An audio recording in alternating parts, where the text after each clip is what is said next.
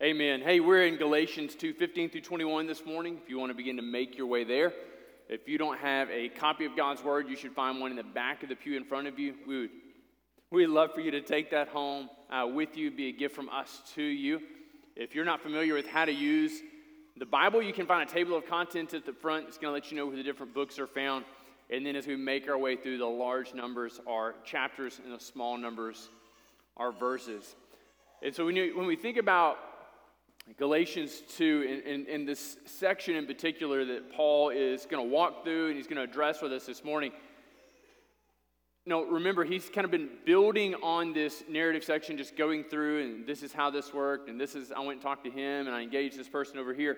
But as he does this, there's this key critical piece of theology that Paul's going to lay out, and it all kind of centers under the idea of what it takes, what it means for us to be justified and how these things are accomplished for us. And I was thinking about this and, and trying to understand really how this works and what's the intersection of our lives. And I remembered a study that, that I observed a number of years ago. And in this study, what they did was they gave men and women these inversion goggles to wear. And so you put these goggles on, you have these glasses, and it flips up and down. So everything I see right now normally that is on the floor is on the sky, and everything I see normally that is up is down. And so they ask people to wear these goggles and to go around and just try and conduct life as normal. And you might imagine, people are tripping and stumbling and falling because they're doing these exaggerated steps. And then they got everybody together and they said, All right, now what we want you to do is we want you to wear the goggles and we want you to paint what you see.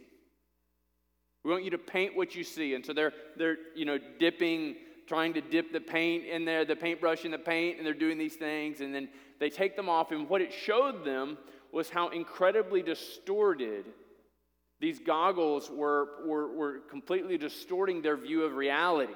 And their, their portraits, their painting, actually look probably close to what mine would look like normally, but they really suffered because the lens through which they saw reality was altered, it was changed. The lens through which we see our reality has to flow through justification through faith in Christ alone. If the lens of our reality in our Christian life flows through, in any sense, any other justification, justification through the keeping of the law, justification through being well liked, justification through being a good dad, justification through being a good mom, justification through any other path, we're going to see ourselves and how God sees us distorted. Our actions are going to be distorted. And in truth, we are going to, Paul finishes, he says, we are going to nullify the grace of God. We're going to completely uh, absolve ourselves, rid ourselves of any benefit of God's grace. And that is at the heart of what Paul addresses today. We have to be right on justification. Justification changes the way we parent. Justification changes the way we engage as church members. Justification changes the way that we relate to people when they fail us, that we relate to people when we fail them. Justification is at the heart and center of what it means to be a follower and a believer of Jesus Christ. Would you follow along with me in Galatians 2 15 through 21? Paul, continuing his response to Peter, and says, We ourselves are Jews by birth and not Gentile sinners. Yet we know that a person is not justified by works of the law, but through faith in Jesus Christ. So we also have believed in Christ Jesus in order to be justified by faith in Christ and not by the works of the law. Because by works of the law, no one will be justified. But if in our endeavor to be justified in Christ, we too are found to be sinners, is Christ a servant of sin? Certainly not. For if I rebuild what I tore down, I prove myself to be a transgressor. For through the law I have died to the law, so that I might live to Christ. I have been crucified with Christ. It is no longer I who live, but Christ who lives in me. And the life I now live in the flesh, I live by faith in the Son of God, who loved me and gave himself for me. I do not nullify the grace of God, for if righteousness were through the law, then Christ died for no purpose. Let me pray for us once again. Father, I pray that you would make it abundantly clear to us in our hearts how justification is accomplished for us. And God, I pray that you would give to us such a clear picture of what it looks like to live a life justified through faith in Jesus Christ, that we would recognize it when we are beginning to move and operate through some, our, some other sense of justification. When we begin to find our approval in the opinions of others, when we begin to find our approval in accomplishing our checklist, when we begin to find approval in any other thing but through faith in Jesus Christ, God, that we would be arrested in our steps. And so we pray for your spirit. God, we pray for your spirit to be doing that work in our hearts this morning. God, we pray for the clarity of your word. We pray for its power and its effectiveness to be visited upon us. And we submit ourselves in this time to you for your glory and your honor. And they all said, Amen. Amen. Listen, if you look right back up on the section that Paul was engaging with Peter, he kind of left off his argument in verse 14, essentially saying, Listen, you're Jewish, right? And Peter said, Yeah, I'm Jewish. He said, Yeah, but you don't live like a Jewish person. Peter said, Well, that's right. he said, Well, the dadgummit, why in the world do you keep trying to make Gentiles live like Jewish people when you can't even do it? Peter probably said something along the lines of, Man, it's a really good question. I hadn't thought of it that way. Thank you. And then Paul just jumps right back into it. And listen to what he says. He said, We ourselves, Pete, you and me, we ourselves are Jews by birth and not Gentile sinners. Now, he's not being pejorative. He's not being hateful. He's not just saying sinners. He's not doing that when he refers to Gentiles this way. He's just using the language they were all familiar with, right?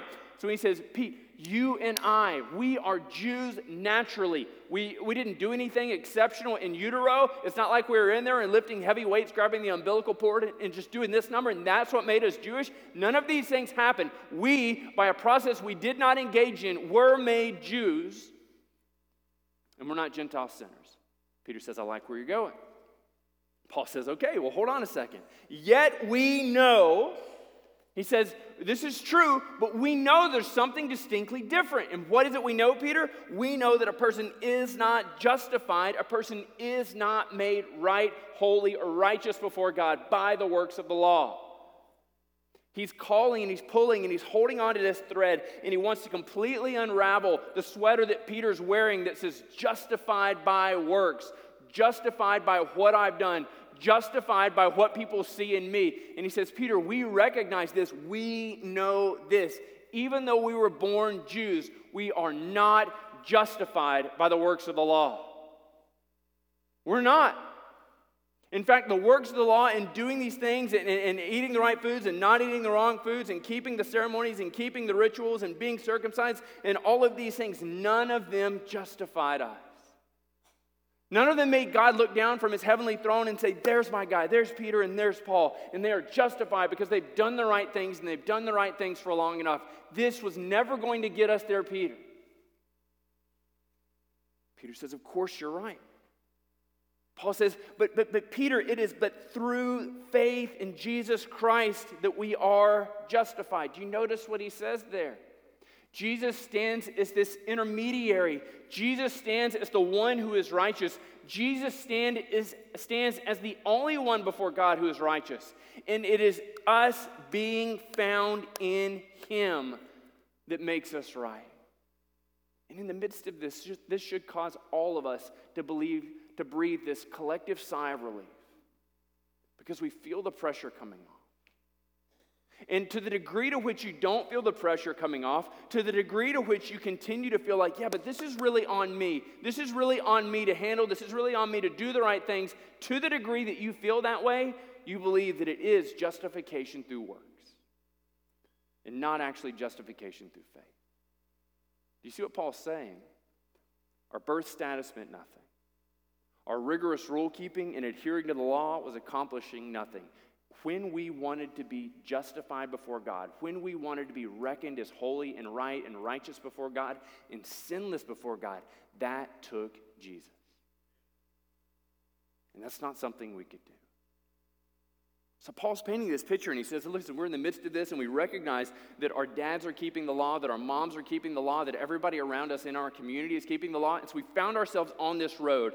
And while we were in the midst of this road, we kept feeling like there was more we had to do and more we had to earn. And, and the harder we worked and the more we went down this road, we realized this was the road to nowhere.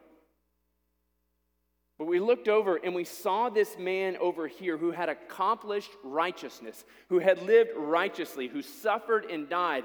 And when we looked at him, we recognized that we want to be righteous in him.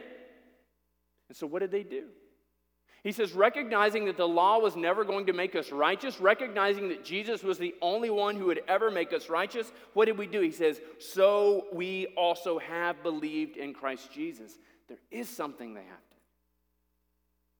they recognize their depravity. They recognize their sinfulness. If you think somehow you can make it into the camp with Jesus, walking down this road, being a good person, doing the right things, making good grades, being morally perfect, and saying, Anna, Jesus, Jesus, if you just come over and stamp your seal of approval on all the good things I'm already doing, it'll be good.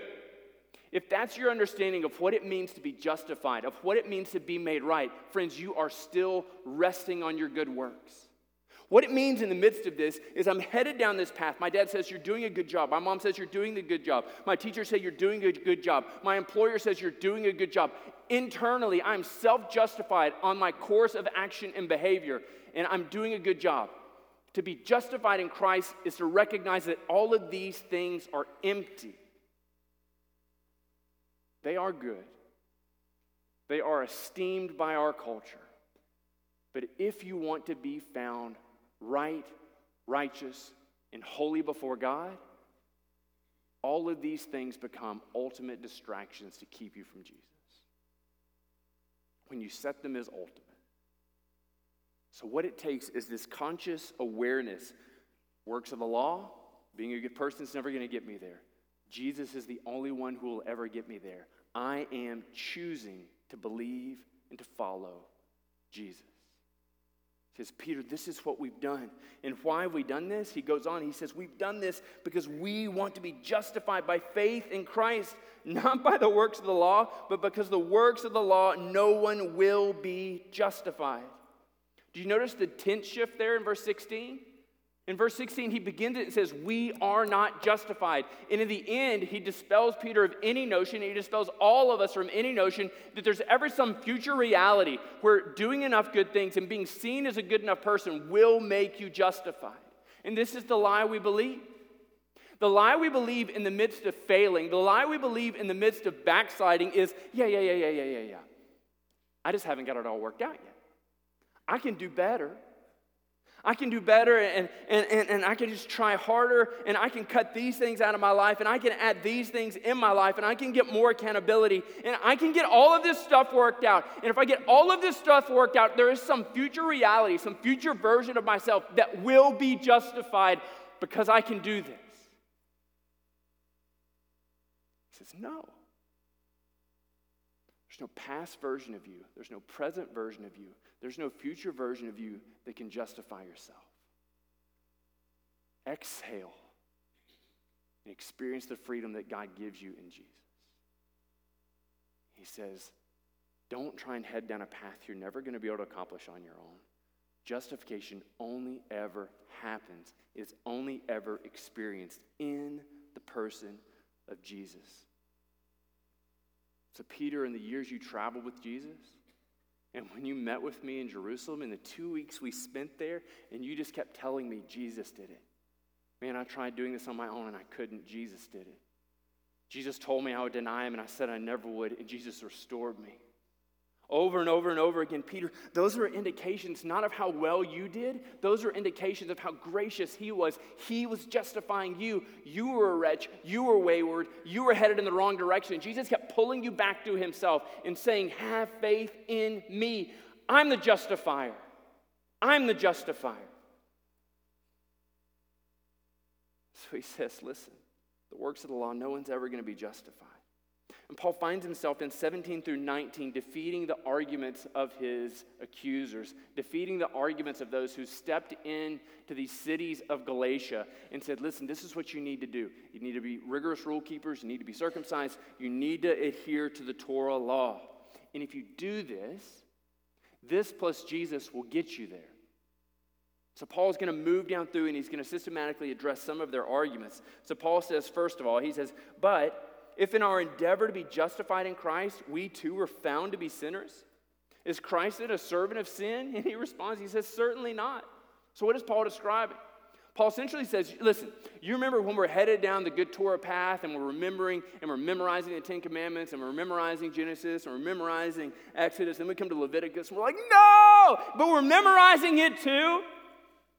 Peter's like, oh man, I remember that. That was rough. Like I'm running out of fingers and toes to remember things. I got all kinds of mnemonic devices. That's why I'm bald now.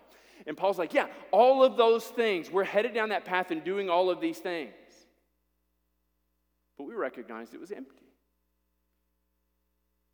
We recognized we couldn't keep the law, right? We recognize that we're struggling in our attitudes and in our actions and in our heart posture towards God because we felt like if we failed in any one of these things, He's just done with us. So he asked this question Is your failure an indication that Christ is the one who's leading you to sin? Or is your failure an indication that the law was never going to justify? You see, because the accusation was as long as we're on the straight and narrow, as long as we're doing the right things, in our parlance, as long as you're coming to church on Sundays and Wednesday nights and tithing mm, and doing all of these various things, as long as you're doing the right things with the right people in the right way, you're good. But what we recognize is that you can be doing the right things with the right people in the right way, and in the midst of this, God is opening up and exposing your heart and saying, Your pride is sinful. You're not pursuing me because you love me. You're not justified because you have faith in Christ. You are trying to justify yourself through the opinions of others and having them look and say to you, You're the kind of person who goes on a mission trip. You're the kind of person who gives to a church. You're the kind of person who's found in a church on Sunday morning. And what God is graciously doing in the midst of this, now hear me in this God is exposing your sin to you in your life because that's not what He has for you.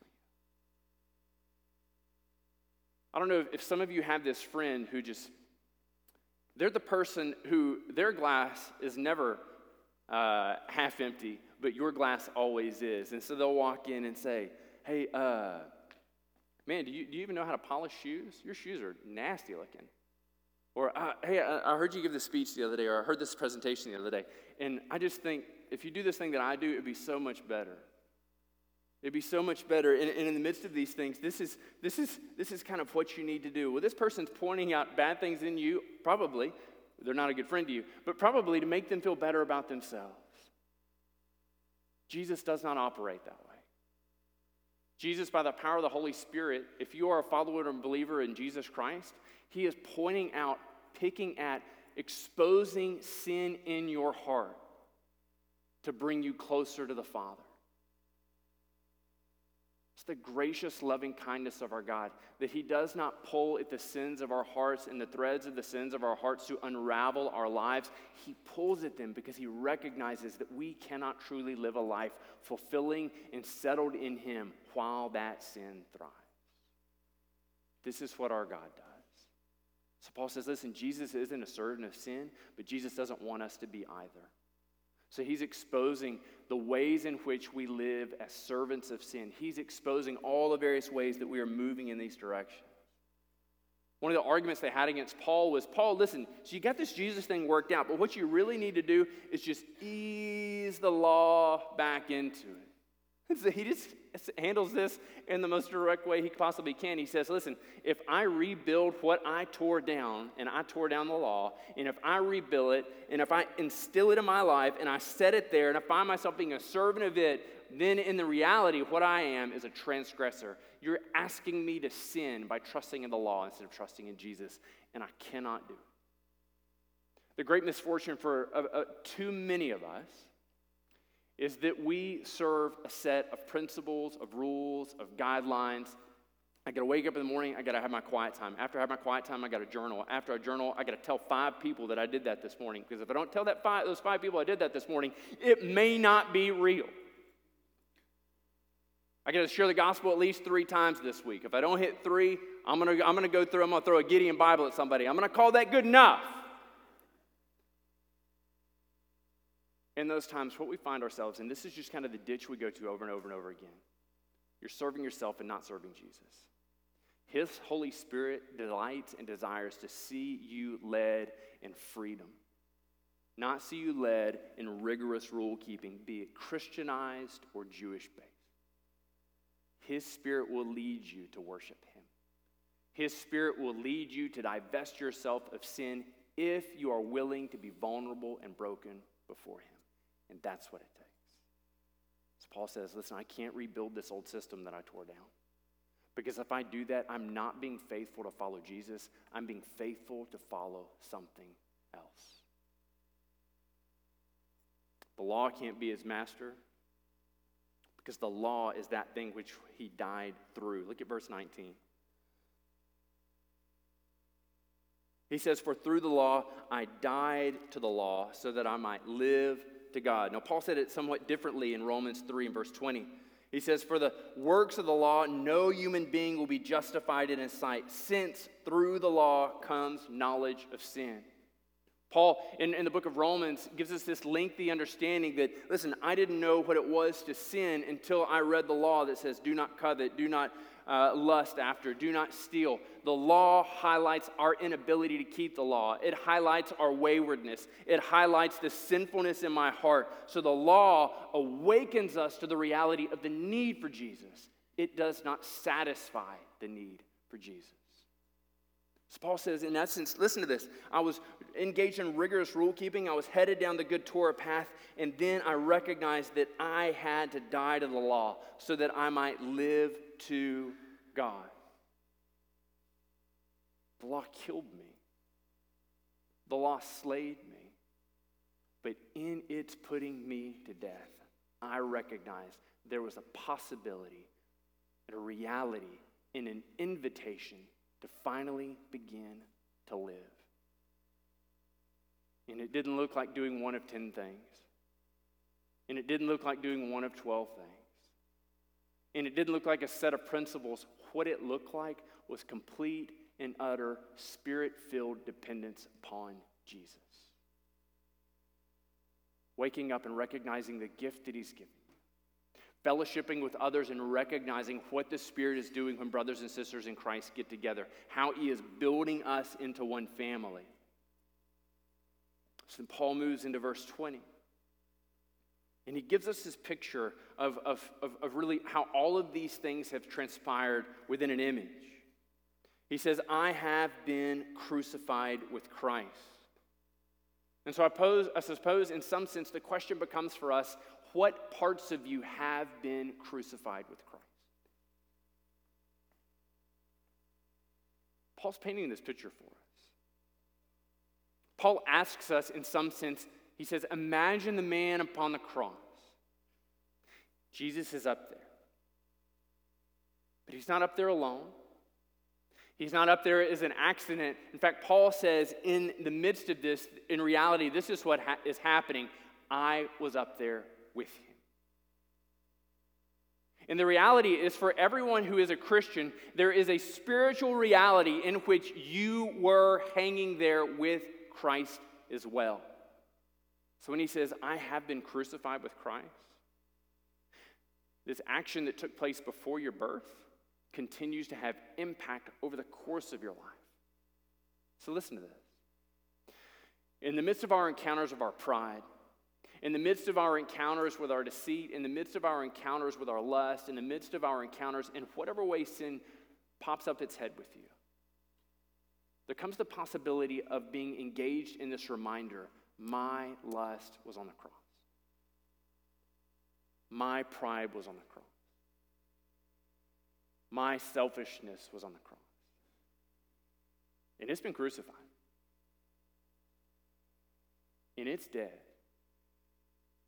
In being dead, it holds no sway in my life. It holds no sway in my decisions. Why does he say? He says, Because it is no longer I who live, but Christ lives in me.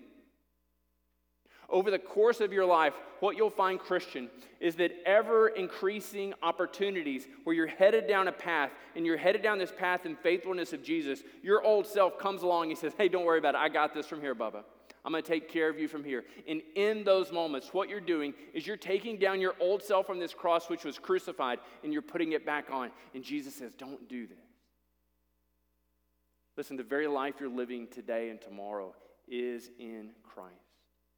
There is no need for you to pull back down vestiges of who you used to be in your sinfulness. And when we remind ourselves, when we go through and we name those aspects of who we were before we came to know Jesus, we are aware and we are alerted to the schemes of the enemy. To be ignorant, to be unengaged, to be uncaring in the midst of these things is to set ourselves up for failure. The schemes of the enemy are to tell you, hey, don't worry about that. That was a long time ago. You don't need to give any thoughts to that. But when we go through and we name, this is on the cross and this is where it has been crucified, and even today and even right now, I find myself living this life in Jesus. We begin to see that Jesus is taking complete and total control of our lives. And in that, we find freedom. Not in being enslaved to the law, but freedom into what Christ has called us to be. It's no longer I who live, Christ lives in me. In the life I now live in the flesh, I live by faith in the Son of God who loved me and gave himself for me. Maybe where you sit, maybe where you watch, the question rolling around in your mind is Am I really worth it? So I grew up in a house. My mom and dad didn't tell me I'm worth it. My mom left, my dad left.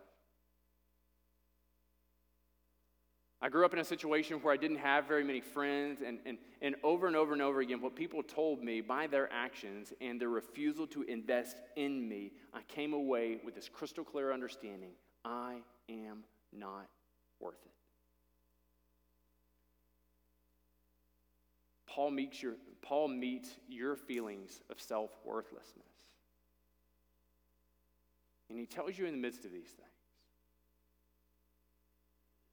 God did not send his son to die for you on your best day, headed towards your best future. God sent his son to die for you in the midst of your sinfulness, in the midst of your waywardness, in the midst of your uncaring. He says, He loved me and gave himself for me. And the same thing is true for every man, woman, and child in this room. Jesus Christ died for sinners. Jesus Christ didn't die for people who the, us in society say this is a successful person and this is a person who's doing well. Jesus Christ died for sinners. So, in the midst of your feelings of being worthless, recognize this God sees your worth and He sees your value. And when you are tempted to say that you don't matter, that nobody cares for you, that your life is empty and your life is void, you are speaking something which is a lie. And you are believing something that comes out of the mouth of the deceiver and not the mouth of Jesus Christ. He loved me, He gave Himself for me. Paul ends in verse 21. He says, I do not nullify the grace of God, for if righteousness were through the law, then Christ died for no purpose. You see, at the heart of this, my tendency for almost everything is to encounter uh, verses like this, is to encounter some difficulty and begin to make a plan for how to overcome them. And my wife loves this about me, it's her favorite thing. It's funnier if you know her which is probably an indication why there's so little laughter. Man, I love to make lists and plans and purposes. It drives me nuts to encounter a problem that can't be overcome with a great list. First, we do this, next, we do this, then we head down this path, and, and then we're going to find ourselves being on the other side of it. What does Paul call us to in that? Paul says, listen, we're not going to overcome our dependence on the law and headed down this direction by this direction by doubling down. We're not going to come over these things by, by, by adding more of ourselves into this. What we need is a greater dependency upon grace. And grace is what he brings to the equation. Grace is what he brings to the table. He says, I do not, I will not nullify the grace of God. For if righteousness were through the law, then Christ died for no purpose. In the midst of our walk, we're going to find ourselves failing. We're going to find ourselves sinning. We're going to find ourselves leading other people astray. What does the rebound look like for you? What does the course correction look like for you? Is it working harder and more diligently? Or in the midst of these things? Is it coming to this understanding? My old self has been crucified upon the cross. I do not need to wear it. I do not need to bring it down and put it on me. I am fully alive in Christ. And I am sustained by the power of His grace. This is where He has us. This is the path that He has us on. And this is where we begin to find ourselves set free. I'm not who I was. I'm not beholden to the. I'm not beholden to the things on the cross. He has set me free. Amen? Let me pray for us. God, you have set us free. We are justified not on the works of the law, not in the opinions of others, but we are justified, made right, declared as righteous because of the good thing Jesus has accomplished for us in his death, his burial, and his resurrection. God, I pray that in these next moments and, and throughout these next weeks, that you would be unraveling what that looks like in our hearts, all the various ways that we have sought to be self justified. So, God, would you remove those obstacles from our lives? God, would you expose to our hearts your love? Would you apply it to us once again? And Father God, we pray for those within this room, within this hearing, who've yet to submit themselves to your Son, Jesus. God, by every outward appearance, they have it together, they're doing well. Or in the midst of it, they're struggling, but they really don't think anybody cares or anybody's bothered. God, you come for the weak and enfeebled sinner, and you come for the self assured sinner. God, you come for us all. That in your love, you sent your Son to come and die, to take upon himself the penalty and the punishment for our sin, and to rise again so that we might be forgiven. And so, God, would you set those free from self justification? Would you set those free from trying to make themselves right? And would you establish their freedom through faith and trust in your good Son, Jesus, and what he has accomplished for them? So, God, we submit these things to you. And we ask you to continue to move and stir in our midst. In Christ's name, amen. Amen.